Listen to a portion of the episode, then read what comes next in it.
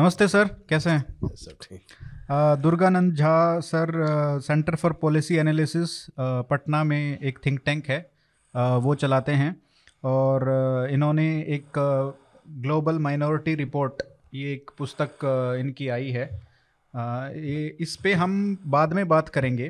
पहले इन्होंने 3-4 साल पहले एक इंडिया माइनॉरिटी रिपोर्ट सर आपने बनाई थी और उसमें जो भारत में माइनॉरिटीज़ के ऊपर जो पॉलिसीज़ हैं भारत सरकार की या विभिन्न राज्य सरकारों की, उसका पूरा एनालिसिस किया था। कहीं ना कहीं जो सच्चर कमेटी की रिपोर्ट थी माइनॉरिटीज़ के ऊपर 2005-06 में, उसका एक काउंटर था जो आपकी इंडिया माइनॉरिटी रिपोर्ट नाम से, जो टाइटल से छपी थी। पहले इसमें जाने से पहले मैं ये एक बता दूँ सब लोगों को, क्योंकि बहुत लोगों को नहीं पता होगा कि इंडिया की जो माइनॉरिटी पॉलिसी है वो कितनी देश विरोधी या विभाजक उसको कह सकते हैं, तो कोई अतिशयोक्ति नहीं होगी। उसमें देखिए, इंडिया की जो माइनॉरिटीज़ हैं उनके लिए कम से कम भारत सरकार का जो उनका माइनॉरिटी डिपार्टमेंट है, माइनॉरिटी अफेयर्स मिनिस्ट्री है, वो कम से कम 5 से 6 हज़ार करोड़ रुपया हर साल खर्च करती है। उसमें ऐसी स्कीम्स हैं जो सिर्फ़ और सिर्फ माइनॉरिटीज़ के लिए अवेलेबल हैं, जिसमें आपको दूसरे कोई उसको अवेल नहीं कर सकता है। जैसे स्कॉलरशिप स्कीम्स हैं, चाहे प्री मैट्रिक, पोस्ट मैट्रिक, इस तरीके की स्कॉलरशिप स्कीम्स हैं। अच्छा, एजुकेशन इंस्टीट्यूशंस हैं, उसमें भी उनका काफ़ी डिस्क्रिमिनेशन है कि जो राइट टू एजुकेशन एक्ट है उसमें वो उनके ऊपर लागू नहीं होता है। और जो सभी स्कीम्स हैं भारत सरकार की, सेक्युलर स्कीम्स में भी 15% एक कोटा रहता है कि आप वो माइनॉरिटीज़ को देना ही है। तो एक तरीके से जो मनमोहन सिंह ने जो बात कही थी 2007 में, प्रधानमंत्री जो थे, कि जो माइनॉरिटीज़ का है वो फर्स्ट राइट नेशनल रिसोर्सेज पे है, तो वो सच्चर कमेटी की रिपोर्ट ने वो उस पर ठप्पा लगा के वो तब से चल रहा है। और पिछले 15-17 साल हो गए अब, तब से ये पॉलिसीज़ चल रही है। माइनॉरिटी अफेयर्स मिनिस्ट्री 2006 में बनी थी, आज तक चल रही है। तो आपकी जो इंडियाज़ माइनॉरिटी रिपोर्ट थी उसके बारे में मैं बात करना चाहूँगा। उसमें आपने एक बात कही थी कि ये जो पूरी जो माइनॉरिटी सेंट्रिक जो पॉलिसीज़ हैं सर, इसमें ये बताइए कि ये क्या मानसिकता है जो हमको इस तरीके की माइनॉरिटी फर्स्ट, मतलब उनको पहले रख के ये पॉलिसीज़ जो बन रही हैं, इसका क्या औचित्य है, क्या अप्रोच है इसकी? देखिए, अगर आर्थिक समस्या है या कुछ शिक्षा की समस्या है, इस सबको कम्युनलाइज करने की ज़रूरत नहीं थी। इसको न्यूट्रल अप्रोच से डील किया जा सकता था। अगर हमने रिपोर्ट में भी लिखा था, जो अगर मुस्लिम बैकवर्ड है तो ये जानना जरूरी है जो कहाँ के मुस्लिम बैकवर्ड है। तो वो बिहार के हैं, वो उत्तर प्रदेश के हैं, वो असम के हैं, वो वेस्ट बंगाल के हैं, और ये वैसे स्टेट्स हैं जिस वो पूरा स्टेट ही बैकवर्ड है। तो जब पूरा स्टेट बैकवर्ड है तो वहाँ मुस्लिम है तो वो भी बैकवर्ड है। तो स्पेशली आप वहाँ के मुस्लिम को निकाल करके जो वो बैकवर्ड है उसको एक इशू बना रहे हैं, ये गलत बात है। वो पूरा स्टेट ही बैकवर्ड है, सभी कम्युनिटी में बैकवर्डनेस है, कहीं 19-20 का तो मामला हो सकता है। तो एक ये कम्युनल अप्रोच से आप इस जो आर्थिक समस्याएँ हैं या बैकवर्डनेस की समस्या है उसको देखने का जो कम्युनल अप्रोच है, जो सच्चर कमेटी के रूप में पहली बार देश के सामने एक फॉर्मल रूप में सामने आया, वो गलत था। मैंने उसका विरोध किया था उस रिपोर्ट में। और एक इसमें इंटरेस्टिंग आपने एक स्टैटिस्टिक आपने बताया है कि भारत के जो 4 राज्य हैं, उत्तर प्रदेश, बिहार, असम और बंगाल, इन 4 राज्यों में भारत की 32% आबादी रहती है, लेकिन इन्हीं 4 राज्यों में जो मुस्लिम आबादी है देश की, वो 52% मुस्लिम आबादी यहाँ 53%। तो ये एक यहीं पे स्क्यूड हो गया मामला जी, कि अगर आप सभी माइनॉरिटीज़ को नेशनल माइनॉरिटी के तरीके से आप देख रहे हैं, स्टेट वाइज ना देख के, तो वहाँ पे आप एक तरीके से ये देख रहे हैं कि जो सबसे गरीब राज्यों में रहती हैं माइनॉरिटीज़, उनके बीच में आप कंपैरिजन कर रहे हैं। एक जो अमीर राज्य में रह रहा है हिंदू है और उसे एक गरीब राज्य में रह रहा है मुस्लिम है, उसको आप कंपेयर कर ही नहीं सकते हैं, नहीं कर सकते। तो एक बहुत बड़ा जो लैक्यूना है वो एक ये था। बिल्कुल, अगर आपको कंपेयर करना था तो ये देखना था जो बिहार के हिंदू से बिहार के मुस्लिम कितने पिछड़े हैं, उत्तर प्रदेश के हिंदू से उत्तर प्रदेश के मुस्लिम कितने पिछड़े हैं, तो वो नहीं पिछड़े हैं, वो सब 19-20 का मामला है। तो वो एक देखने का वो गलत नजरिया था। दूसरा, एक माहौल बनाया गया जो वैसे सच्चर कमेटी में शायद ये कहीं मैं देखा नहीं लिखा हुआ, लेकिन टीवी चैनलों में बहुत बार सुना, जो सच्चर कमेटी ने कह दिया है जो मुस्लिमों की स्थिति 80 से भी खराब है। तो मैंने रिपोर्ट में चैलेंज किया था, जब मैं रिपोर्ट रिलीज किया था, जो कोई 5 गांव मुझे इस देश में दिखा दें जिसमें एससी की स्थिति, जिसमें मुस्लिम भी रह रहे हों एससी भी रह रहे हों और एससी की स्थिति मुस्लिम से अच्छी है, तो मैं रिपोर्ट वापस ले लूँगा। 5 गाँव पूरे देश में 5 गांव कोई नहीं दिखा पाया जो जिस गांव में मुस्लिम की स्थिति एससी से खराब हो। इंडिविजुअली हो सकता है, लेकिन गांव के लेवल पर ऐसा नहीं है कोई गांव। तो आप हर जगह ये माहौल बनाया गया जो एससी से भी मुस्लिमों की स्थिति खराब हो गई है। ये बहुत ही गलत परसेप्शन डेवलप किया गया था जो वास्तविकता से बिल्कुल ही अलग है, कोई लेना देना नहीं है वास्तविकता से।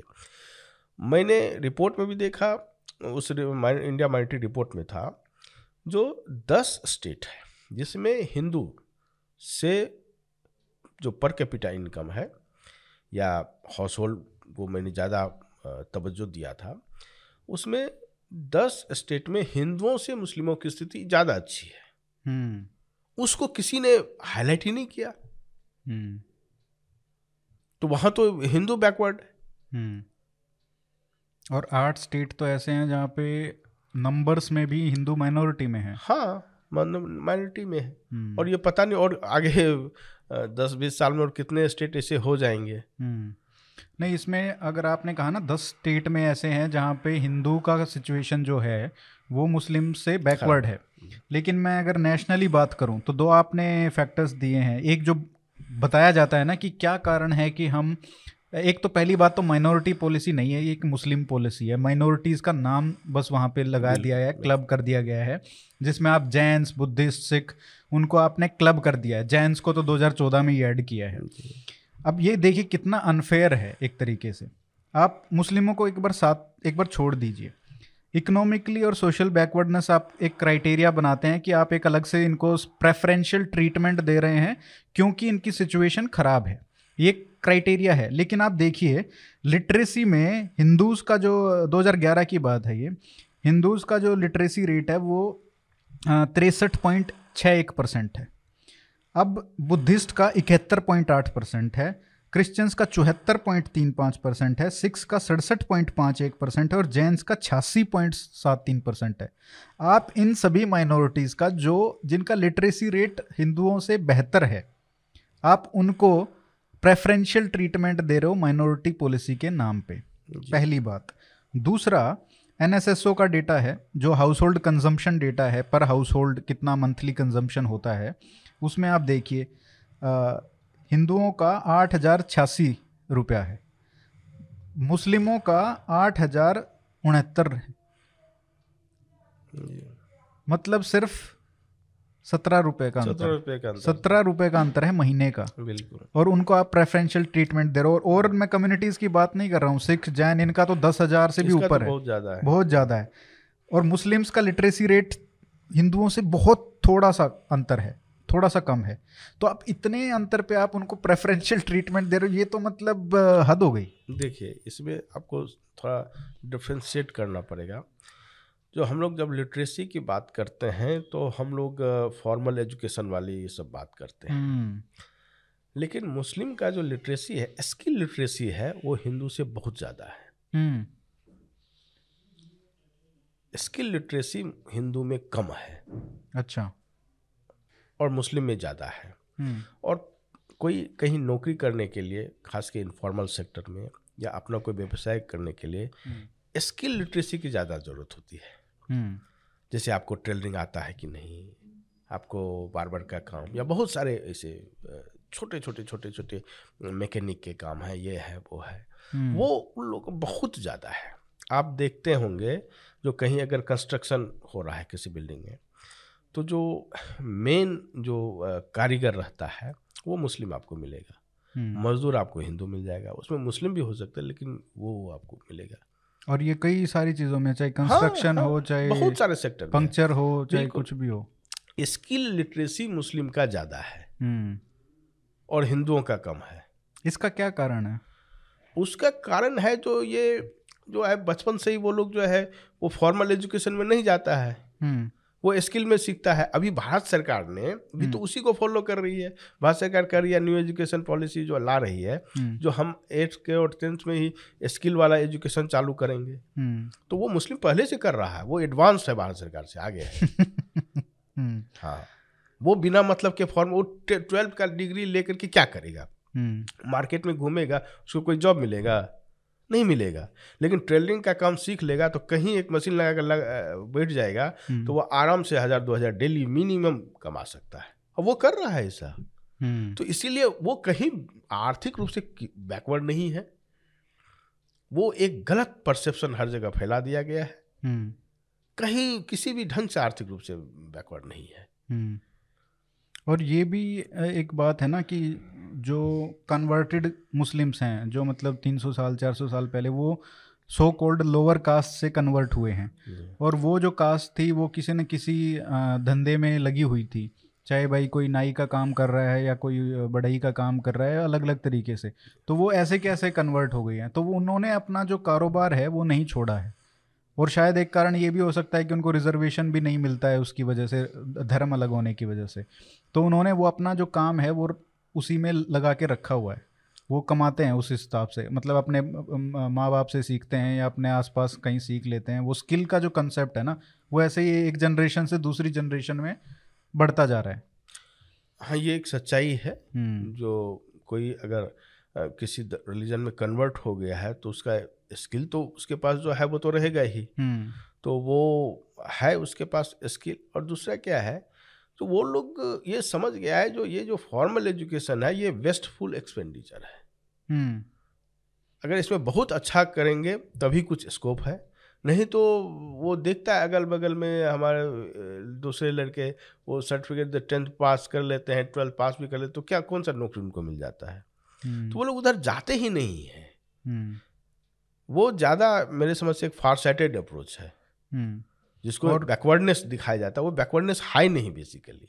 और जो रिलीजियस एजुकेशन है वो तो मदरसे में फ्री में मिल जाती है, वो फ्री में मिल जा रहा है, वो सब वहाँ सबको मिलता है। जो मदरसे में नहीं जाते हैं उस परिवार में मौलवी साहब आते हैं और उनको पढ़ाते हैं, तो इसलिए रिलीजियस एजुकेशन भी वहाँ बहुत ज़्यादा है, या रिलीजियस लिटरेसी कहिए, वो मुस्लिम में सबसे ज़्यादा है, हिंदुओं में नहीं है, क्रिश्चियनिटी में भी उतनी नहीं है, लेकिन मुस्लिम में सबसे ज़्यादा है।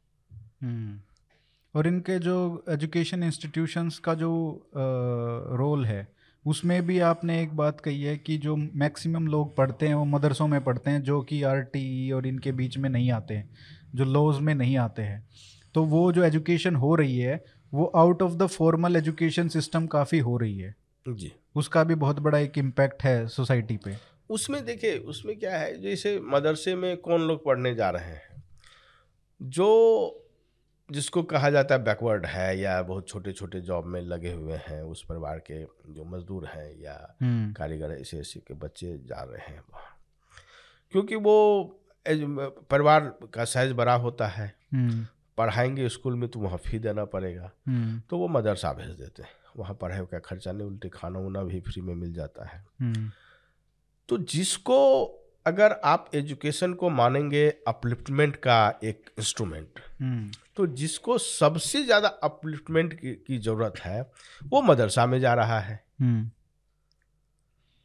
तो अगर इस फॉर्मल एजुकेशन अपलिफ्टमेंट का साधन है तो आप उसको मदरसा से उस सेक्शन को बाहर निकालिए, जिसको अब ये थोड़े है जो किसी समाज का जो सबसे निचला तबका है उसकी जिम्मेवारी है रिलीजन को चलाना। अच्छे परिवार के कितने लोग मदरसा पढ़ने जाते हैं, क्यों नहीं जाते हैं? वो भी जाए पढ़ने, अगर ये इतनी वो समझते हैं जो उनके रिलीजन के लिए बहुत जरूरी है।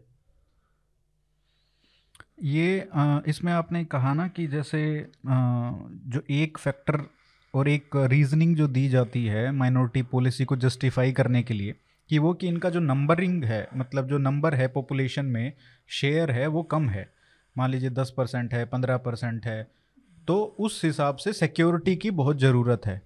तो उस सिक्योरिटी को प्रोवाइड करने के लिए माइनॉरिटी पॉलिसी ज़रूरी है। देखिए वो सिक्योरिटी का कंसेप्ट कुछ अलग है।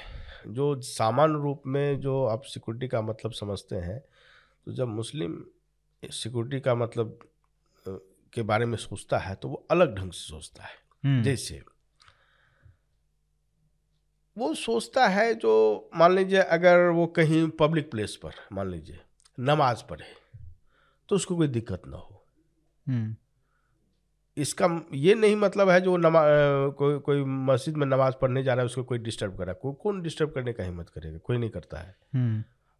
उसके बाद वो लोग ये चाहता है, जो मान लीजिए शुक्रवार है, रास्ता घेर करके नमाज पढ़ रहा है तो कोई डिस्टर्ब ना करे, रास्ता तब तक रुके।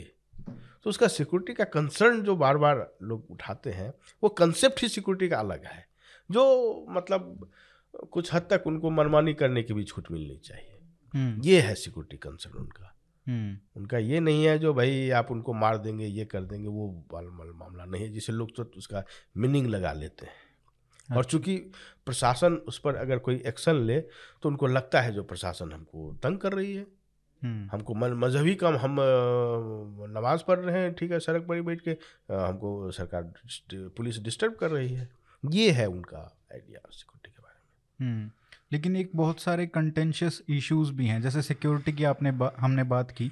इसमें क्या है कि जो माइनॉरिटी का है कि नंबर में कम है, लेकिन नंबर में अगर देखा जाए तो मुस्लिम से कम तो जैन भी हैं, सिख भी हैं, बुद्धिस्ट भी हैं, तो उनको तो कभी सिक्योरिटी का कंसर्न ये रहता नहीं है।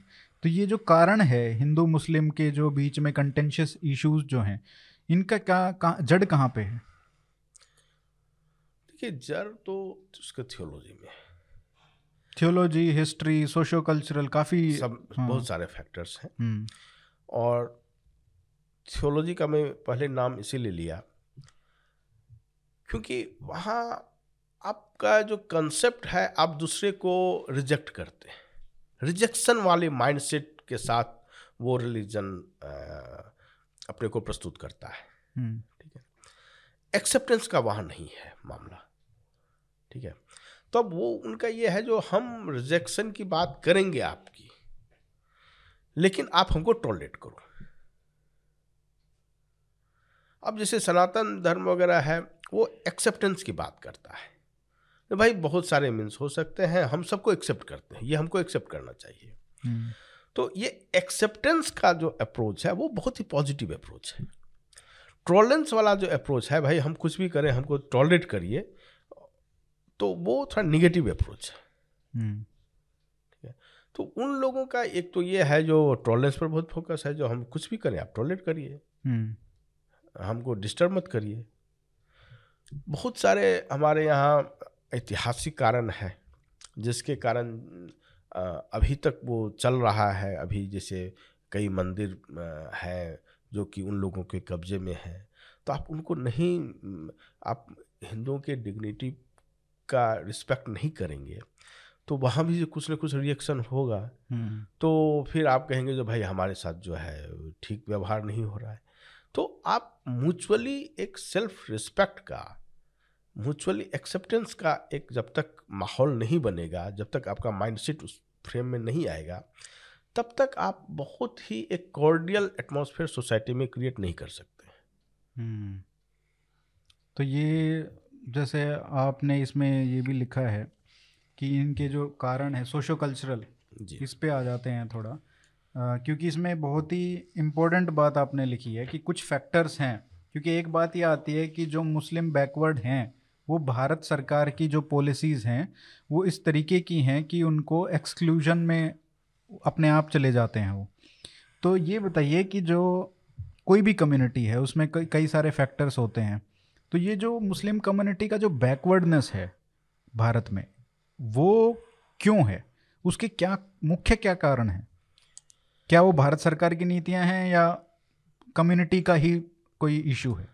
मुस्लिम कम्युनिटी का ये आरोप है जो ये डिस्क्रिमिनेशन के कारण हम लोग बैकवर्ड हैं, लेकिन ना तो वो लोग बैकवर्ड हैं और ना डिस्क्रिमिनेटेड हैं। किसी भी मामले में उनके साथ कोई डिस्क्रिमिनेशन हो रहा है। जहाँ तक बैकवर्डनेस का कारण है, उसका 3-4 हमने अपने रिपोर्ट में दिया है। जो एक होता है लिटरेसी का रेट, तो लिटरेसी रेट जो मेल का है वो लगभग उतना ही है जितना कि हिंदू का है या नेशनल रेट है, उसी के आसपास है, उसमें कोई दिक्कत नहीं है। फीमेल का लिटरेसी रेट काफ़ी कम हो जाता है, तो इसके कारण ओवरऑल कम्युनिटी का कम हो जाता है, जिसको कम्युनिटी का बैकवर्डनेस के रूप में आप दिखा रहे हैं वाला वो हो गया है। तो इसमें कमी किसकी है? कमी कम्युनिटी का है जो अपने महिलाओं को स्कूल नहीं जाने देती है, जाएगी तो केवल रिलीजियस एजुकेशन के लिए ये लोग भेजते हैं।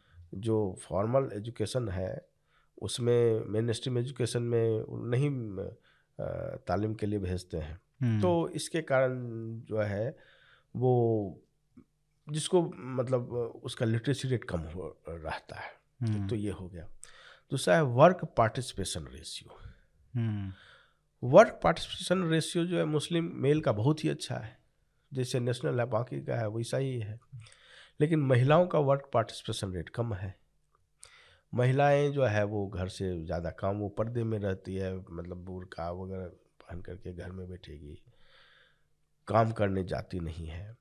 तो जो मेल मेंबर है उस पर उसके इनकम पर पूरे परिवार का बोझ आ जाता है। इसीलिए कहीं कहीं आप जो देखते हैं जो पर कैपिटा के स्तर पर आप देखेंगे तो वो कम नज़र आता है। उसके कारण क्या है, एक तो महिलाएं काम नहीं करती है, फैमिली का साइज ज़्यादा बड़ा है, तो इसी कारण पर कैपिटा इनकम कम हो जाता है, जिसको ये लोग उठाते हैं जो भाई बहुत बैकवर्डनेस ये मुस्लिम कम्युनिटी में है। इसलिए आपने हाउस होल्ड को हाउस होल्ड से कंपेयर किया है, और वहाँ पे बिल्कुल सेम है। वहाँ बिल्कुल सेम है। तो दिक्कत ये है कि ज़्यादा बच्चे हैं, ज़्यादा वो असली समस्या है। जब तक आप पॉपुलेशन कंट्रोल नहीं करेंगे तब तक आपका विकास नहीं हो सकता है, ये आपको मानना पड़ेगा। दूसरा, मुस्लिम कम्युनिटी में मैंने ये देखा सबसे ज़्यादा जो है विकास अगर चाहिए मुस्लिम कम्युनिटी को तो उसका पहली शर्त है जो अपने अंदर सोशल रिफॉर्म करें। बिना सोशल रिफॉर्म के उन लोगों का विकास नहीं हो सकता है। तीसरा, इसका कारण एक और ये भी है, जैसे केरला का एग्जाम्पल उस स्टडी में लिया गया है। केरला में लिटरेसी रेट बहुत अच्छा है, आर्थिक स्थिति भी बहुत अच्छी है सबकी, हिंदुओं से पर कैपिटा इनकम अच्छा है केरला में मुस्लिमों का, क्योंकि गल्फ कंट्री से बहुत पैसा आता है। वुमेन का लिटरेसी रेट भी बिल्कुल सेम है, बिल्कुल सेम है। वहाँ सभी लिटरेट है तो इसलिए सब लिटरेट है, लेकिन वहाँ जो है पॉपुलेशन ये जो ग्रोथ रेट है वो सबसे ज़्यादा है मुस्लिम का। तो बहुत सारे लोग जो ये कहते हैं जो पॉपुलेशन ग्रोथ रेट जो है वो बैकवर्डनेस और पॉवर्टी के कारण है, वो ऐसा नहीं है। बाकी कम्युनिटी के संदर्भ में हो सकता है सही हो, लेकिन मुस्लिम कम्युनिटी के संदर्भ में सही नहीं है। केरला में सबसे ज़्यादा धनी भी है, एजुकेशन भी है, और बर्थ रेट भी सबसे ज़्यादा है। इसमें लिखा है आपने 6 गुना बर्थ रेट है हिंदू पॉपुलेशन, हिंदू ग्रोथ जी, चाइल्ड बर्थ का जो रेट जी। उससे स्थिति अभी और खराब है और ज़्यादा बढ़ गई है। नहीं, इसमें मैं एक लाइन पढ़ना चाहूँगा। आपने जैसे लिखा है ना कि पॉपुलेशन ग्रोथ रेट जो है वो मुस्लिम कम्युनिटी में 24% है जी। इसके कंपैरिजन में क्रिश्चियंस में 15.5 है, 8.4 है सिक्स का, 6.1 है बुद्धिस्ट का, और 5.4 है जैन्स का। ये पॉपुलेशन ग्रोथ के कारण ही आपने बोला है, कैलकुलेट किया है आपने कि जो डिफरेंस है पॉपुलेशन ग्रोथ का, उसके कारण मुस्लिम जो एवरेज मुस्लिम है वो 38% गरीब हो जाता है हिंदू के कंपैरिजन। बिल्कुल बिल्कुल।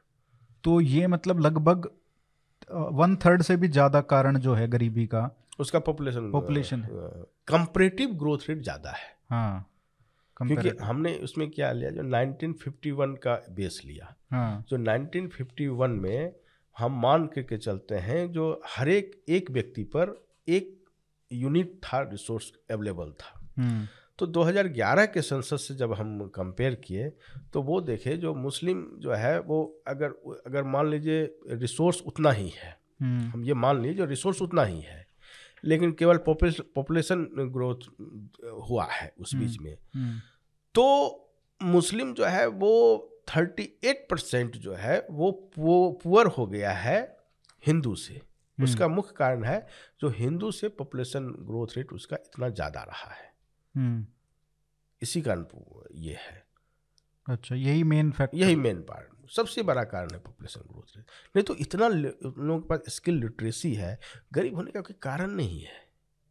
तो आपको कहीं लगता है कि अगर वुमेन, क्योंकि और उतना गरीब हाई भी नहीं जितना दिखाया जा रहा है, उतना हाई भी नहीं कि वो पूरा रिकॉर्ड में नहीं है, इसलिए सबको जो है वो बताया जाता है, उतना गरीब है भी नहीं, वो भी एक जो है मतलब प्रोपगंडा है, इतना गरीबी है नहीं। वो अगर सारे फैक्टर्स मिला भी लें तो मान लीजिए एक तो पहले से ही सिमिलर है, जब आप कंपैरिजन करते हैं लिटरेसी रेट का या इकोनॉमी वाइज भी, मंथली कंजम्पशन वाइज भी देखें तो दोनों सिमिलर हैं, हिंदू और मुस्लिम सिमिलर हैं, लगभग सिमिलर है। लेकिन अगर आप और फैक्टर्स देखें, साइज ऑफ फैमिली, भाई आप वुमेन को कमाती नहीं है, औरतें कमाती नहीं है, ना पढ़ती हैं, तो उन सब फैक्टर्स को अगर लगा दें, अगर वो पूरे हो जाते हैं वो फैक्टर्स, तो मुस्लिम्स तो बहुत आगे होते, बहुत आगे होते हिंदू से, बहुत आगे होते। तो एक बहुत बड़ा फैक्टर ये सब है, मार्जिनलाइजेशन जो कहते हैं मुस्लिम्स का, वो अपने ही कम्युनिटी में जो कमियां हैं उसकी वजह से। वो मार्जिनलाइजेशन तो कहीं है नहीं, पता नहीं मार्जिनलाइजेशन मतलब जो उनका परसीव्ड लगा सकते हो। हाँ, मार्जिनलाइजेशन ये लोग सोचते हैं जो गवर्नमेंट जॉब में है, अरे गवर्नमेंट जॉब ही डेवलपमेंट का पैमाना थोड़े है। जैन कितने हैं, ये पारसी कितने गवर्नमेंट जॉब में जा रहे हैं? नहीं, बहुत नहीं जा रहे हैं, सब अपना बिजनेस कर रहे हैं। जैन कम्युनिटी में कितने बिजनेस में जा रहे हैं, ये गवर्नमेंट जॉब में जा रहे हैं? कम ही जा रहे हैं, मैक्सिमम का अपना बिजनेस है। तो वो गवर्नमेंट जॉब ये पैरामीटर ही गलत था। गवर्नमेंट जॉब जो है वो डेवलपमेंट का पैरामीटर नहीं हो सकता है। सही बात है। ये तो खैर ये सिर्फ यहाँ पे नहीं, और भी कई पॉलिसीज़ हैं, जैसे रिजर्वेशन की पॉलिसी में भी एक यही क्राइटेरिया आता है कि जिनका रिप्रेजेंटेशन नहीं है सरकारी में। और ये भी बात आई थी सच्चर रिपोर्ट में कि सरकार में भी वो रिप्रेजेंटेशन होना चाहिए उतना जितना पॉपुलेशन का है। देखिए फिर तो उसी से फिर रिजर्वेशन की भी डिमांड उठती है। नहीं, फिर तो सब कम्युनिटी का हिसाब बांट दीजिए आप। हाँ। यही करना है तो बांट दीजिए, इसका इतना बनेगा, इसका इतना बनेगा। हाँ। फिर आप ये आर्टिकल 14 वगैरह हटा लीजिए जो हम सबको समान अपॉर्चुनिटी देंगे, हमको 16 वगैरह में ये जो है हम एम्प्लॉयमेंट अपॉर्चुनिटी में कोई डिस्क्रिमिनेट किसी के साथ नहीं करेंगे, एक फेयर रखेंगे क्राइटेरिया, ये सब हटा दीजिए फिर कॉन्स्टिट्यूशन से। इसमें हम जैसे कितनी सारी कमियों की तो ऑलरेडी बात कर ली है कि मतलब कितनी फ्रॉड है ये पूरी माइनॉरिटी पॉलिसी, लेकिन इसमें दो और फैक्टर मैं जोड़ देता हूँ। एक तो ये कि जो माइनॉरिटी पॉलिसी है वो पूरे देश को देखती है, पूरे नेशन में कौन माइनॉरिटी है कौन मेजॉरिटी है। तो उससे दो बातें होती हैं कि आप एक तो ये जो डिफरेंस है स्टेट्स का, बिहार के मुस्लिम और केरला के मुस्लिम में बहुत फ़र्क है, तो आप वो सब एक समान कर देते हो, ठीक है, उससे एक दिक्कत तो ये है।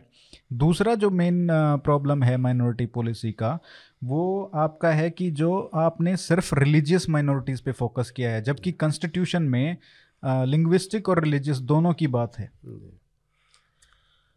देखिए लिंग्विस्टिक माइनॉरिटी, देखिए मुस्लिम डबल फायदा लेता है कई जगह। अच्छा, हाँ, आपने ये पाया सर्वे में? कई जगह है, जैसे अरबी है, अब अरबी तो यहाँ किसी का मातृभाषा है नहीं, या फारसी है वो अगर, या उर्दू को आप ले लीजिए, ठीक है, तो वो लिंग्विस्टिक माइनॉरिटी का फ़ायदा हो गया। इधर रिलीजियस माइनॉरिटी का फ़ायदा हो गया, उधर लिंग्विस्टिक माइनॉरिटी का फ़ायदा हो गया, तो माइनॉरिटी का भी फ़ायदा डबल हो जाता है। माइनॉरिटी का फ़ायदा, दो माइनॉरिटी का फ़ायदा हो गया। सही बात है। ठीक है, बहुत जगह उर्दू स्कूल का अपॉइंटमेंट, ये टीचर का अपॉइंटमेंट का लिए बहुत डिमांड आता है, वो सुबह माइटी का ये है वो है, वो मिनिस्ट्री ऑफ एजुकेशन के अंदर आता है। और दिक्कत ये भी है ना कि लिंग्विस्टिक तो स्टेट लेवल पे डिफाइन हो सकता है, स्टेट लेवल पर डिफाइन हो, लेकिन जो आपने माइनॉरिटी का नेशनल, रिलीजियस माइनॉरिटी आपने नेशनल कर दिया, तो कंपेरिजन भी नहीं कर सकते, कंपेरिजन भी नहीं कर सकते, ये सबसे बड़ी दिक्कत है। देखिए सबसे पहले माइनॉरिटी पॉलिसी होनी ही नहीं चाहिए। आपके पास अगर कुछ ऐसा करना ही है तो आप डिपार्टमेंट बनाइए, डिपार्टमेंट ऑफ रिलीजियस अफेयर्स, उसी में आपको कुछ करना है जो देख लीजिए, किसी को कुछ ज़्यादा समस्या है रिलीजन के कारण है तो उसको दे दीजिए, उसको कंपनसेट कर दीजिए। माइनॉरिटी मिनिस्ट्री का क्या मतलब है? देखिए एक सेंस में तो हर एक आदमी माइनॉरिटी में है। हम मान लीजिए ब्राह्मण है, हम भी माइनॉरिटी में है।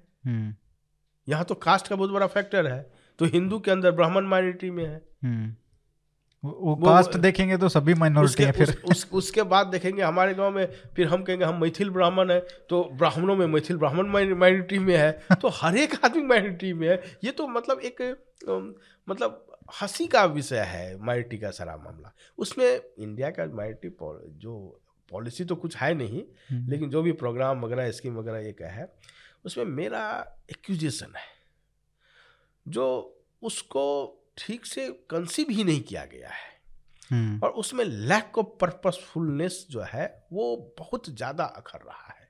आपका पर्पस क्या है आखिर? मेन बात यहाँ पे आती है ना, अप्रोच। अगर आप क्या अप्रोच है, उसका मेन कारण क्या है, क्या नहीं, आप क्या चाहते हैं, अल्टीमेटली आप क्या चाहते हैं? आप मेन स्ट्रीम में माइनॉरिटी को इंटीग्रेट करना चाहते हैं या माइनॉरिटी का सेपरेट आइडेंटिटी बचा करके रखना चाहते हैं? क्या चाहते, क्या है? अब ये तो बताइए जो आपका ऑब्जेक्टिव क्या है। ऑब्जेक्टिव आपको पूरा माइनॉरिटी ये देख लीजिए, उसका मिनिस्ट्री का ऑब्जेक्टिव क्या है, ये नहीं। अरे मान लीजिए आर्थिक चीज़ है, अगर आपको उसका ग्रोथ करना है तो उसके लिए आप अलग से गरीबों के लिए डिपार्टमेंट बना दीजिए, जो पुअर वेलफेयर डिपार्टमेंट, उसमें सबसे कवर हो जाएगा। उसमें आपको पॉवर्टी को कम्युनलाइज भी नहीं करेंगे, सेकुलर वे में ये सब किया जा सकता है। तो ये गवर्नमेंट के लेवल पर सोच की जो कमी है वो बहुत ज़्यादा मतलब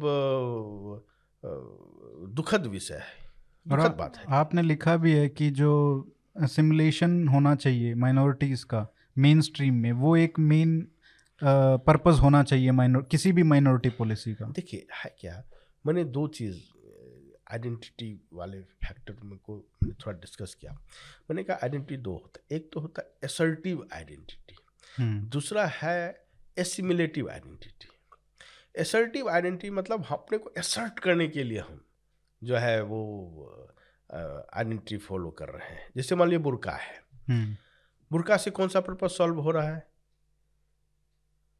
मान लीजिए बुर्का जो है किसी व्यक्ति का सबसे बड़ा आइडेंटिटी क्या है? उसका फेस है, उसका अपना चेहरा है, ठीक है। अब जब बुर्का की आप बात करते हैं तो पर्सनल आइडेंटिटी वहाँ खत्म हो जाता है, वहाँ ग्रुप आइडेंटिटी आ जाता है, वो फैक्टर हो जाता है।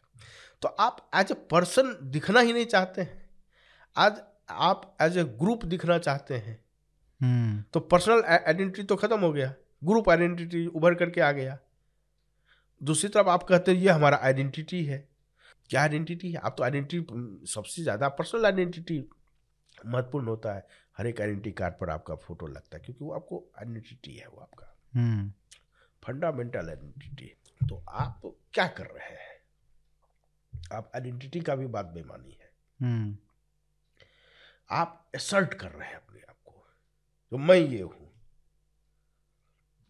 तो मैं ये कहा जो भाई आइडेंटिटी एसिमिलेटिव होना चाहिए, एक हद तक हर एक का आइडेंटिटी जोड़ी है, उसके बाद उसका एसिमिलेट करना चाहिए नेशनल मेन स्ट्रीम। इसी से जुड़ी बात है, हर जगह गंगा जमुना तहजीब की बात होती है। तो मैंने उसको ऐसे थोड़ा एक्सप्लेन किया बोलने के लिए, तो भाई गंगा है, गंगा ठीक है जाएगी, अब यमुना गंगा में मिलेगी तो यमुना कहेगी जो हम अपना आइडेंटिटी रखेंगे तो फिर गंगा ना तो गंगा बन पाएगी न तो यमुना यमुना रहेगी। गंगा में भी तो सभी नदियां कंट्रीब्यूट करती है। तो ये जो जो गंगा यमुनी से ये बात फालतू है। संस्कृति चाहे यमुना की होगी या गंगा की होगी, गंगा है तो गंगा में बाकी सब एक कंट्रीब्यूटरी फैक्टर हो सकता है। इसलिए नेशनल कल्चर में बाकी सब कंट्रीब्यूटरी फैक्टर हो सकता है। इसमें दिक्कत ये भी है ना, अगर मुस्लिम के को यमुना अगर मुस्लिम को रिप्रेजेंट करता है तो फिर क्रिश्चियन क्या क्या करेंगे? उसका इस देश में हिस्सा नहीं है, बाकी कम्युनिटी का कोई हिस्सा नहीं है। एक हिंदू हो गया, एक मुस्लिम हो गया, बस हो गया खत्म मामला, ऐसा तो नहीं है। तो इसको हम लोग को गंगा यमुनी संस्कृति की बातचीत को इसका विरोध करिए, चीज ही गलत है, सोच गलत है, ये इंक्लूसिव सोच नहीं है। गंगा संस्कृति कहिए, अगर इसी टर्म में बात करना है तो वही सब को अपने आप में समेट करके आगे बढ़ती है, असिमिलेट करती है।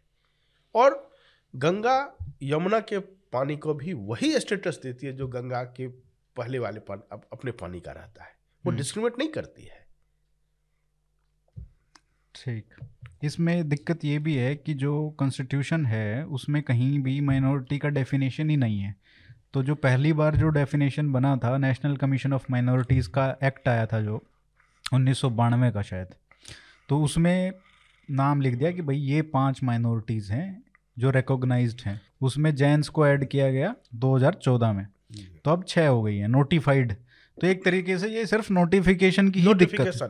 हाँ, तो उसमें आप कुछ भी नोटिफाई कर सकते हैं क्योंकि आपने एक ऐसा डिफाइन नहीं किया है कि क्या क्राइटेरिया है आपका। देखिए, आप पॉलिसी पहले मल्टी अब डिपार्टमेंट बनाए तो पहले आप मल्टी पॉलिसी बनाए, आपके पास मल्टी पॉलिसी है ही नहीं।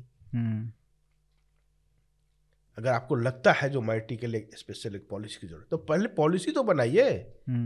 पॉलिसी कहाँ है, क्या है आपका मल्टी पॉलिसी? कोई पॉलिसी नहीं है। ऐसे जब मन हुआ जिसको लगा, वो सब इलेक्टोरल कन्वीनियंस से सारा काम यहाँ होता है। अपीजमेंट, नेशनल इंटरेस्ट को या नेशनल ऑब्जेक्टिव को ध्यान में रख करके कुछ हो नहीं रहा है। और एक और जो दुर्भाग्य है वो अब ये होने लगा है कि SC ST और एड्रेस में जो सभी नेता बोलने लगे हैं या पॉलिसीज में भी आने लग गया है कि ST SC और माइनॉरिटीज़, दलित, पिछड़ा, ये सब एक तरीके से कंबाइन कर दिया गया है।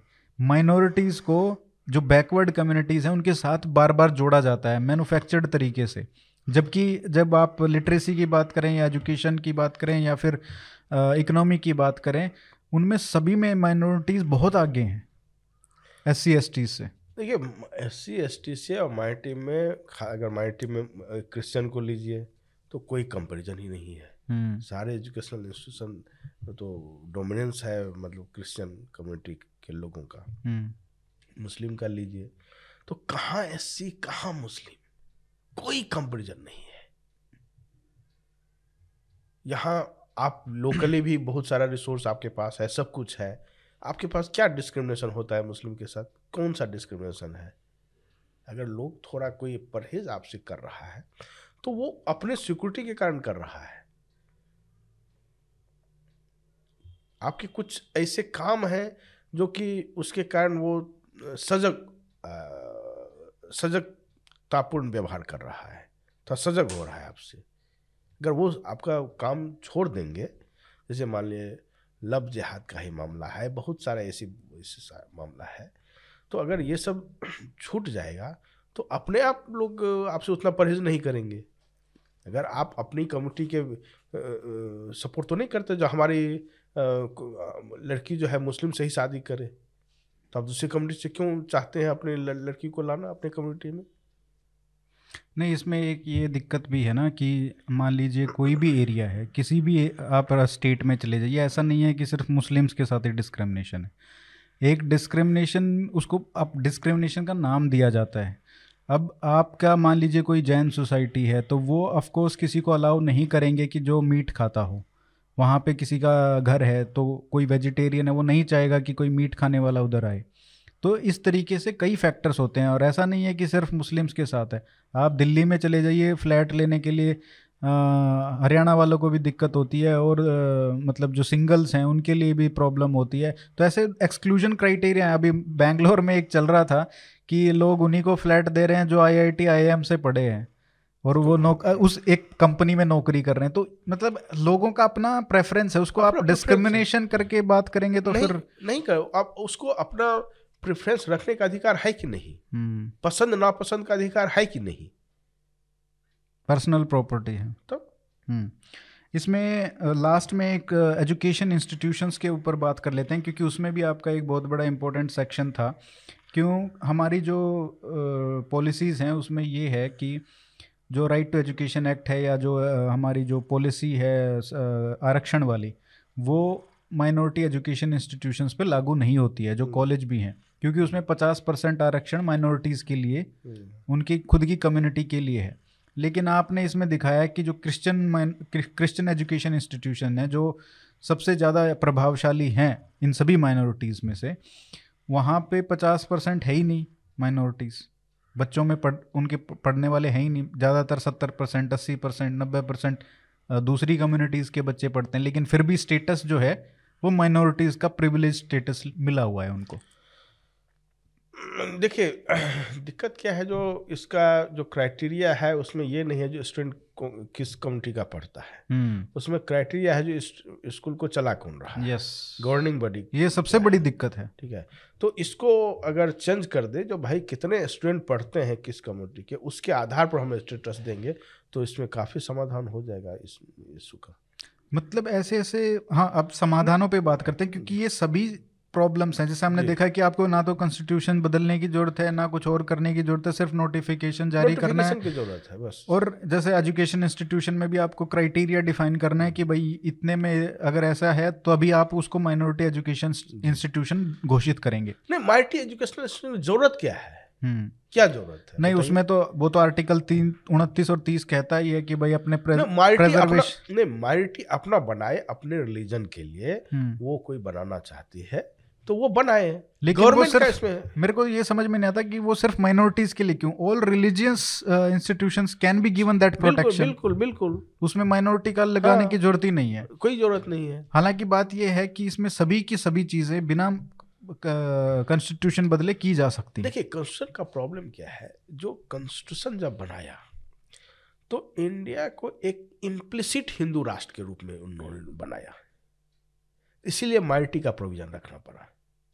अच्छा, वो एज्यूम किया, ये आपका इंटरप्रिटेशन है। इंटरप्रिटेशन है क्योंकि इतना मोटा कॉन्स्टिट्यूशन है, एक वर्ड सेकुलरिज्म का नहीं आया। और जब केटी शाह ने प्रपोज किया था 13 दिसंबर 1948 को जो सेकुलरिज्म और सोशलिज्म उसमें जोड़ा जाए, तो नेहरू जी, अंबेडकर सबने विरोध किया।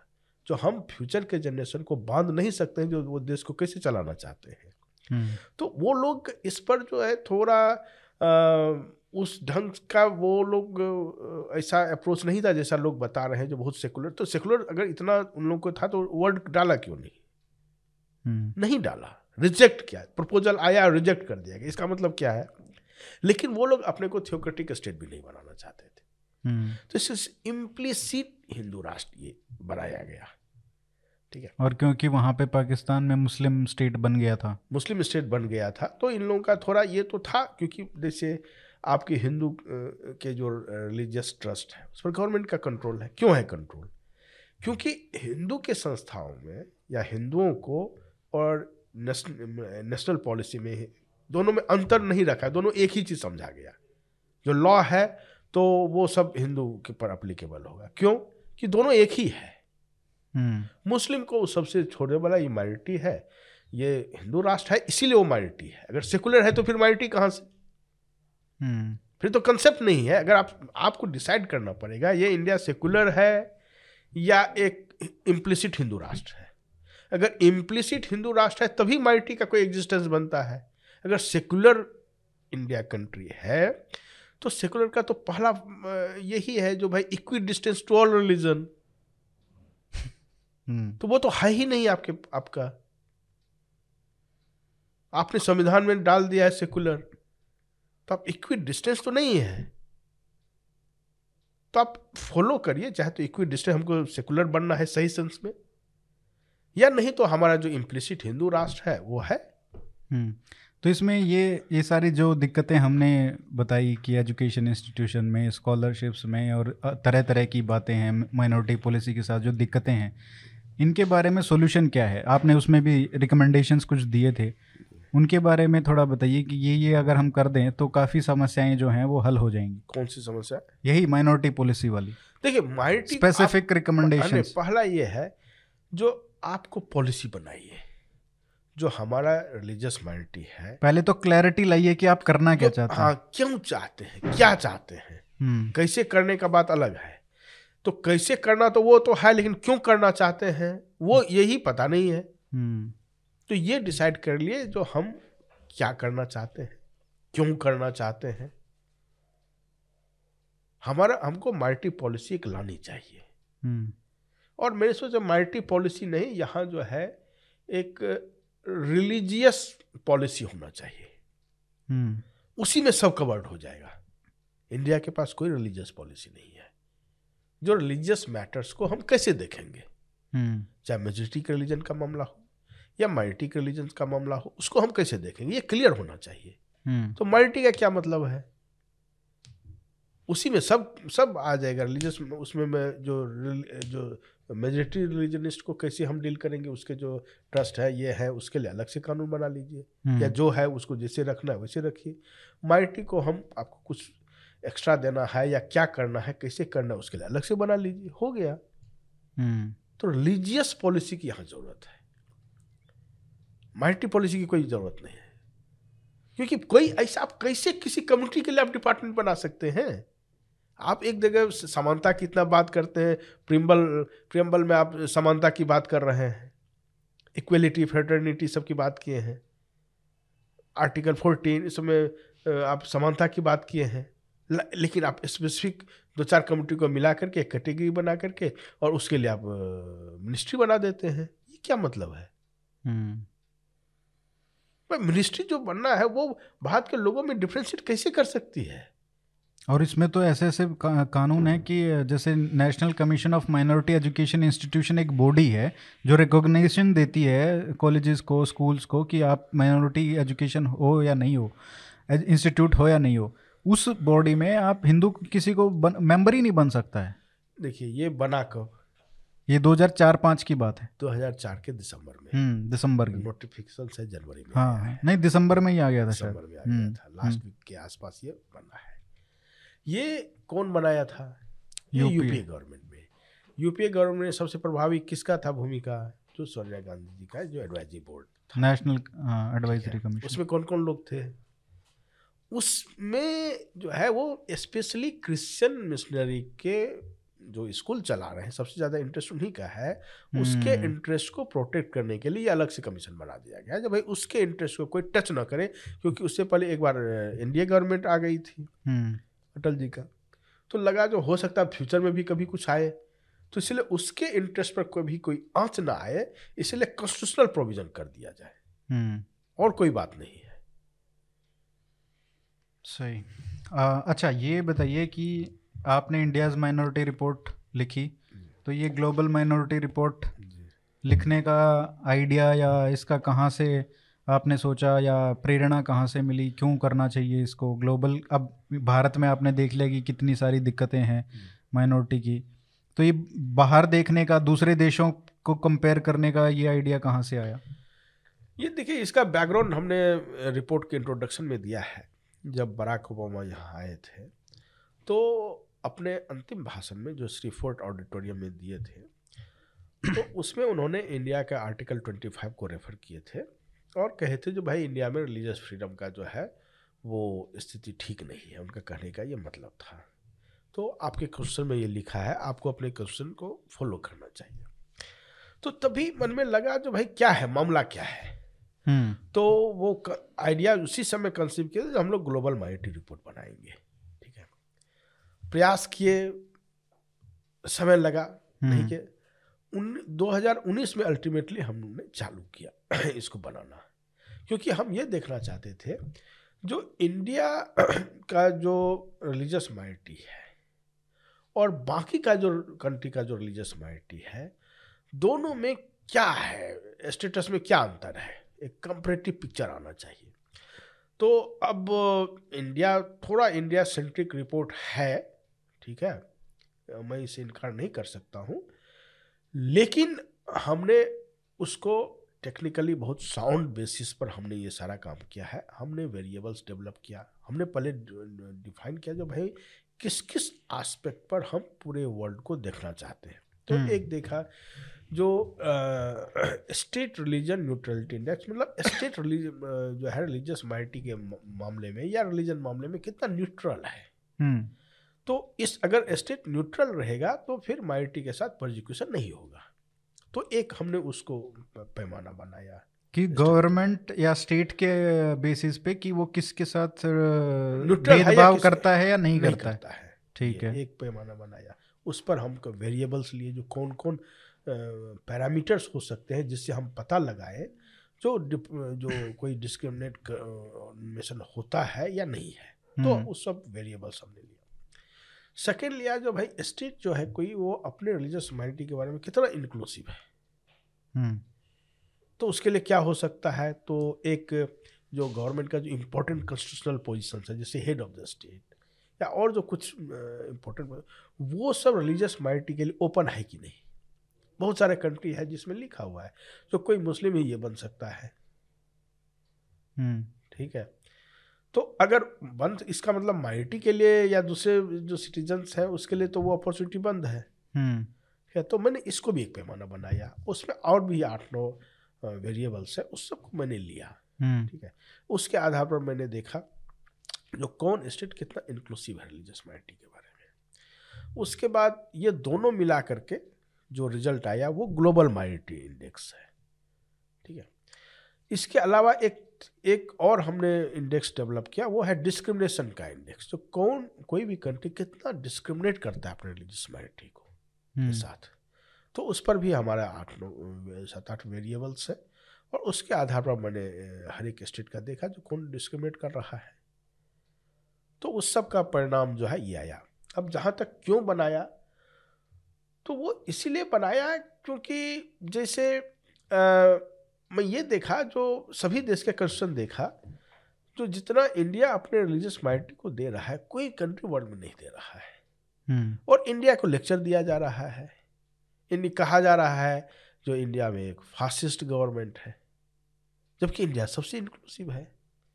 तो ये रैंकिंग में सभी में इंडिया सबसे ऊपर है। हाँ, आपकी रिपोर्ट में। हाँ, इंडिया जो है वो नंबर 1 है इंक्लूसिवनेस इंडेक्स में। अच्छा, और ये 4 जो इंडेक्स है ना, शायद 4 पैरामीटर्स पे जिस पे आपने किया है जी, इंडिया है, साउथ कोरिया है, जापान है, ये सब बहुत अच्छे देश है इस मामले में, अपने रिलीजियस माइनॉरिटी के मामले कोई डिस्क्रिमिनेशन नहीं, कुछ नहीं है। यहाँ तो कुछ ज़्यादा ही मिला है रिलीजियस माइनॉरिटी को।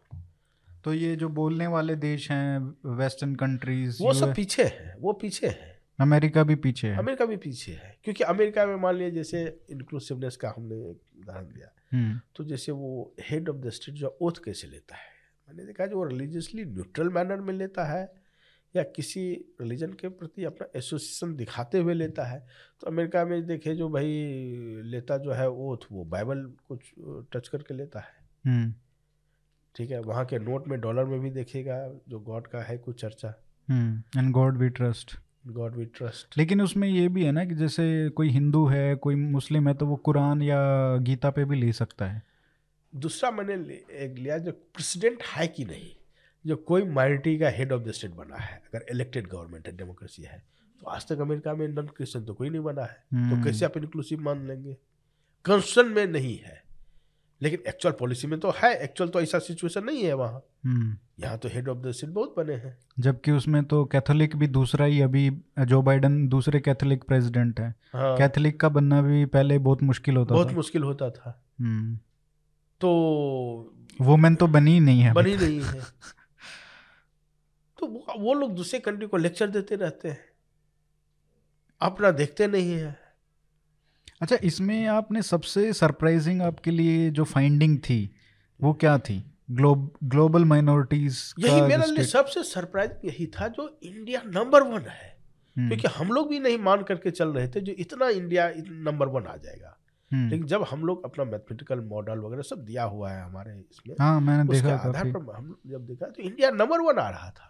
हम लोग को भी विश्वास नहीं हो रहा था, तो क्योंकि हम लोग को लग रहा था जो 10-12-15 इस पोजीशन में इंडिया जाएगा। लेकिन जब देखा सारे वेरिएबल सबने देखा इंडिया नंबर 1 आ रहा था। ये बहुत सरप्राइजिंग था हम लोगों के लिए। और बाहर के किसी देश के बारे में आपने कुछ अच्छा सोचा हो, या वो निकल के नहीं आया उस तरीके से कि भाई ये तो मॉडल है, लेकिन फिर वो देखा तो नहीं निकला, ऐसा नहीं निकला मॉडल? जैसे यूएसए वगैरह के बारे में सुनते थे, मान लीजिए जैसे फ्रांस का है, फ्रांस के बारे में है जो बहुत सेकुलर कंट्री है, ठीक है, लेकिन वो मान लिए ऐसा कुछ न कुछ तो वहाँ मतलब पॉलिसी अब ले रहा है, बड़ी सिक्योरिटी के नाम पर ही ले रहा है, जिसमें वहाँ का जो सबसे बड़ी माइनॉरिटी है मुस्लिम वो प्रभावित हो रहा है। यहाँ इंडिया में तो नहीं ले ऐसा कुछ है। तो उस पर भी आपको इंडिया को मार्क्स तो देना पड़ेगा। इंडिया यहाँ सब कुछ सह लेता है लेकिन फिर भी कुछ करता नहीं है, मतलब जो भाई सिक्योरिटी कंसर्न को भी आधार बना करके। इतना बड़ा देश है, अब बाकी जो रिपोर्ट बना रहे हैं दूसरे कंट्री वाले, अब कोई 2-4 इंसिडेंट हो गया उसको आधार बना करके पूरा देश का रिपोर्ट कार्ड इशू कर देते हैं। अरे अरे भाई लॉन्ग टर्म ट्रेंड क्या है, उसका कंसर्न क्या कर रहा है, उसका लॉ क्या कर रहा है, उसका एक्चुअल इम्प्लीमेंटेशन क्या है, उसको आप देखो। अच्छा, ये भी इंटरेस्टिंग होगा कि जो हम सारी ये प्रो माइनॉरिटी सेंट्रिक है या माइनॉरिटी फर्स्ट का जो अप्रोच है इंडिया की माइनॉरिटी पॉलिसी का, ये भी इन पूरे किसी देशों में इतने राइट्स और खुली छूट भी नहीं होगी कहीं पे। पूरे वर्ल्ड में जो अपने ही जो मेजोरिटी है उसके खिलाफ डिस्क्रिमिनेट करके। देखिए यहाँ क्या है, जैसे इस्लाम है या क्रिश्चियनिटी है, वो एक्सपेंशनिस्ट रिलीजन है, प्रोजेलेटाइजिंग रिलीजन है, लेकिन सनातन धर्म जो है वो कन्वर्जन में बिलीव नहीं करता है। तो आप आर्टिकल 25 क्रिश्चियन का जो आर्टिकल 25 है उसमें प्रोपगेशन को डाल दिए। अब रिलीजन का प्रोपगेशन से क्या मतलब है, मार्केटिंग से क्या मतलब है। तो आपने दो मतलब एक सनातन धर्म को एक प्रोपगेशन वाला क्लॉज डाल करके एक डिसएडवांटेजियस पोजीशन में क्रिश्चियन में ही डाल दिया गया है, और उसका रिजल्ट ये हुआ इतना कन्वर्जन हो रहा है। हालांकि उनका उद्देश्य तो नहीं था कि ऐसे होगा कन्वर्जन के खिलाफ। मैं जो क्वेश्चन जो लोग बना रहे थे, मुझे लगता है जो किसी वर्ड का इम्प्लीकेशन क्या होगा उस पर बहुत ज़्यादा गहनता से विचार किए होंगे, लेकिन गहनता में वो लोग सोचे नहीं। भले ही विचार किए होंगे लेकिन गहनता से ऐसा कुछ सोच करके किया गया है ऐसा मुझे नहीं लगता है। और उसका ये भी नहीं देखा कि 10 साल बाद 20 साल बाद क्या इम्पैक्ट होगा। प्रोपगेशन का क्या मतलब है, बाकी सब ठीक है, रिलीजियस फ्रीडम ये सब दीजिए, प्रोपगेशन का क्या मतलब है। प्रोपगेशन तो ये भी हो सकता है, देखिए पब्लिक ऑब्जर्वेंस होना चाहिए, पब्लिक ऑब्जर्वेंस डालिए जो पब्लिकली अपने रिलीजन को मना सकते हैं। देखिए अभी जैसे सारे धर्मगुरु हैं वो अपने प्रवचन देते हैं, तो वो भी तो पब्लिक नहीं, वो पब्लिक ऑब्जर्वेंस है। दोनों में अंतर है, एक है जो अपने रिलीजन को फैलाने के लिए आप कुछ करते हैं वो प्रोपगेशन में आएगा, ये पब्लिक ऑब्जर्वेंस ऑफ रिलीजन है। दोनों में अंतर करना हम लोग को करना पड़ेगा। अच्छा, जो भारत की माइनॉरिटी पॉलिसी के दौरान आपने कितना रिसर्च किया होगा, आप मेरे ख्याल से बहुत जगह घूमे भी होंगे, काफ़ी लोगों से बात भी की होगी, मुस्लिम्स, क्रिश्चियंस, एजुकेशन इंस्टीट्यूशंस, बहुत सारा आपका इंटरेक्शन हुआ होगा। उसमें आपको सबसे सरप्राइजिंग चीज़ क्या आपके सामने आई कि भाई ये तो हद है कि इतना कुछ है और ये हमको पता ही नहीं था, इतना ऑब्वियस चीज़ है। देखिए हम लोग भी जब हम चालू किए तो हमको भी जैसे सचर कमिटी वगैरह सब जो ये सब इम्प्रेशन बनाया था जो है माइनॉरिटी के साथ जो है बहुत डिस्क्रिमिनेशन हो रहा है, गवर्नमेंट जॉब में जो है माइनॉरिटी की संख्या घट गई है 1947 से वो लोग लिए हैं, तो ये सब क्या है ये सब। तो हम इसीलिए हम इंडिया माइनॉरिटी रिपोर्ट बनाए थे, वो देखना चाहते थे। जब हम देखें तो मैं देखा जो ये तो देखने का जो नज़रिया ही अलग है, नज़रिया ही गलत है। जब आप गवर्नमेंट जॉब को बना रहे हैं तो ये तो गवर्नमेंट जॉब में कितने लोग हैं, गवर्नमेंट जॉब में तो एससी बहुत है, गवर्नमेंट जॉब में एससी बहुत आ गया है, तो इसमें एससी डेवलप हो गया बहुत। क्या गवर्नमेंट जॉब कोई क्राइटेरिया नहीं हो सकता है, आप उसकी ओवरऑल आर्थिक स्थिति क्या है ये सब देखना पड़ेगा। तो वो हमने देखा उसमें ऐसा कुछ नहीं था, ओवरऑल आर्थिक स्थिति अच्छा था सबका। और जो भी कहीं कुछ है कमी वो उन लोगों का अपना इंटरनल कारण से है, कोई डिस्क्रिमिनेशन नहीं, बल्कि उन लोगों के पास प्रेफरेंस उन लोगों को दिया गया है, जितना हो सकता है उतना दिया गया है। तो आपको लगता है कि जो सच्चर कमेटी रिपोर्ट मतलब ये कमेटी बनाई गई थी उस समय उनका पहले से ही निश्चित था कि भाई हमको किसी न किसी तरीके से ये प्रूव करना है कि माइनॉरिटीज़ जो हैं डिस्क्रिमिनेटेड हैं, मार्जिनलाइज्ड हैं, और उसके ऊपर फिर हम पॉलिसी बना सकते हैं। आपको उसी पर्पस के लिए बनाया गया है जो पता करिए जो वो कितना बैकवर्ड है, तो आपको पता करना था, तो उद्देश्य यही था। हाँ, और उसके फिर कारण तो आप दे ही देंगे। हाँ, दे ही देंगे कि आपने एक बार ये एस्टेब्लिश कर दिया। देखिए स्टैटिस्टिक्स में एक तो प्रॉब्लम रहता ही है जो आप सेलेक्टिव हो सकते हैं, डाटा जो है सेलेक्टिवली आप चूज कर सकते हैं। तो आप अगर आपको मुस्लिम को माइनॉरिटी ये बैकवर्ड दिखाना है तो आप कहाँ कहाँ दिखाएंगे, आप एजुकेशनल इंस्टीट्यूशन में ले लीजिए, ठीक है, वहाँ आपको लगेगा जो भाई वहाँ तो कम है, ठीक है। आप देखेंगे तो गवर्नमेंट जॉब है तो उसमें कम है, ठीक है। लेकिन यहाँ जो देखिए भारतीय समाज पर जो कुछ सेक्टर सबसे ज़्यादा प्रभाव डाल रहा है उसमें जैसे एक फिल्म इंडस्ट्री है, फिल्म इंडस्ट्री में डोमिनेंस है, ऐसे बहुत सारा सेक्टर है जिसमें कंपनी का डोमिनेंस है, उसकी चर्चा तक भी आप नहीं किए। तो आपको उनको वल्नरेबल, मार्जिनलाइज ये दिखाना था तो ताकि आप उनको और भी बेनिफिट्स दे सके, उनको एक वोट बैंक बना के रख सके। उसको जो भी कुछ करना है उसके जस्टिफिकेशन के लिए ये सारा किया गया। इससे क्या होता क्या है, जो अगर उसका मतलब माइनॉरिटी वाला जो आइडेंटिटी है उसको और मजबूत कर रहे हैं और नेशनल आइडेंटिटी जो है, नेशनल इंटीग्रेशन वाला जो मामला है, जो नेशनल मेन स्ट्रीम के साथ इंटीग्रेट होने वाला, वो कमज़ोर पड़ता है। मैं ये नहीं कह रहा गरीब है तो दीजिए ना बेनिफिट्स, तो देखिए वो मुस्लिम है या किसी और कम्युनिटी का गरीब है इसके कारण हमको देना है, इसका क्या लॉजिक है? सही बात है। देश का सिटीजन है, गरीब है, उसको मिलना चाहिए मदद। सर मैंने पहली वाली पढ़ी थी आपकी रिपोर्ट, काफ़ी अच्छी थी, ये भी मैं पढ़ूंगा। कल ही आपका बुक लॉन्च हुआ, उसमें मेरे को मैं लेके आया हूँ तो समय नहीं मिला है। आप ऐसे ही काम करते रहिए, ऐसे ही काफ़ी अच्छा जो एग्जॉस्टिव आपका रिसर्च रहता है और काफ़ी अच्छे पैरामीटर्स होते हैं, काफ़ी इम्पोर्टेंट और नई इन्फॉर्मेशन लोगों को मिलती है जो मतलब जिसकी चर्चा नहीं होती है मेन स्ट्रीम में। तो बहुत बहुत धन्यवाद ये दोनों रिपोर्ट लिखने के लिए और आप ऐसा ही काम करते रहें। Thank you sir.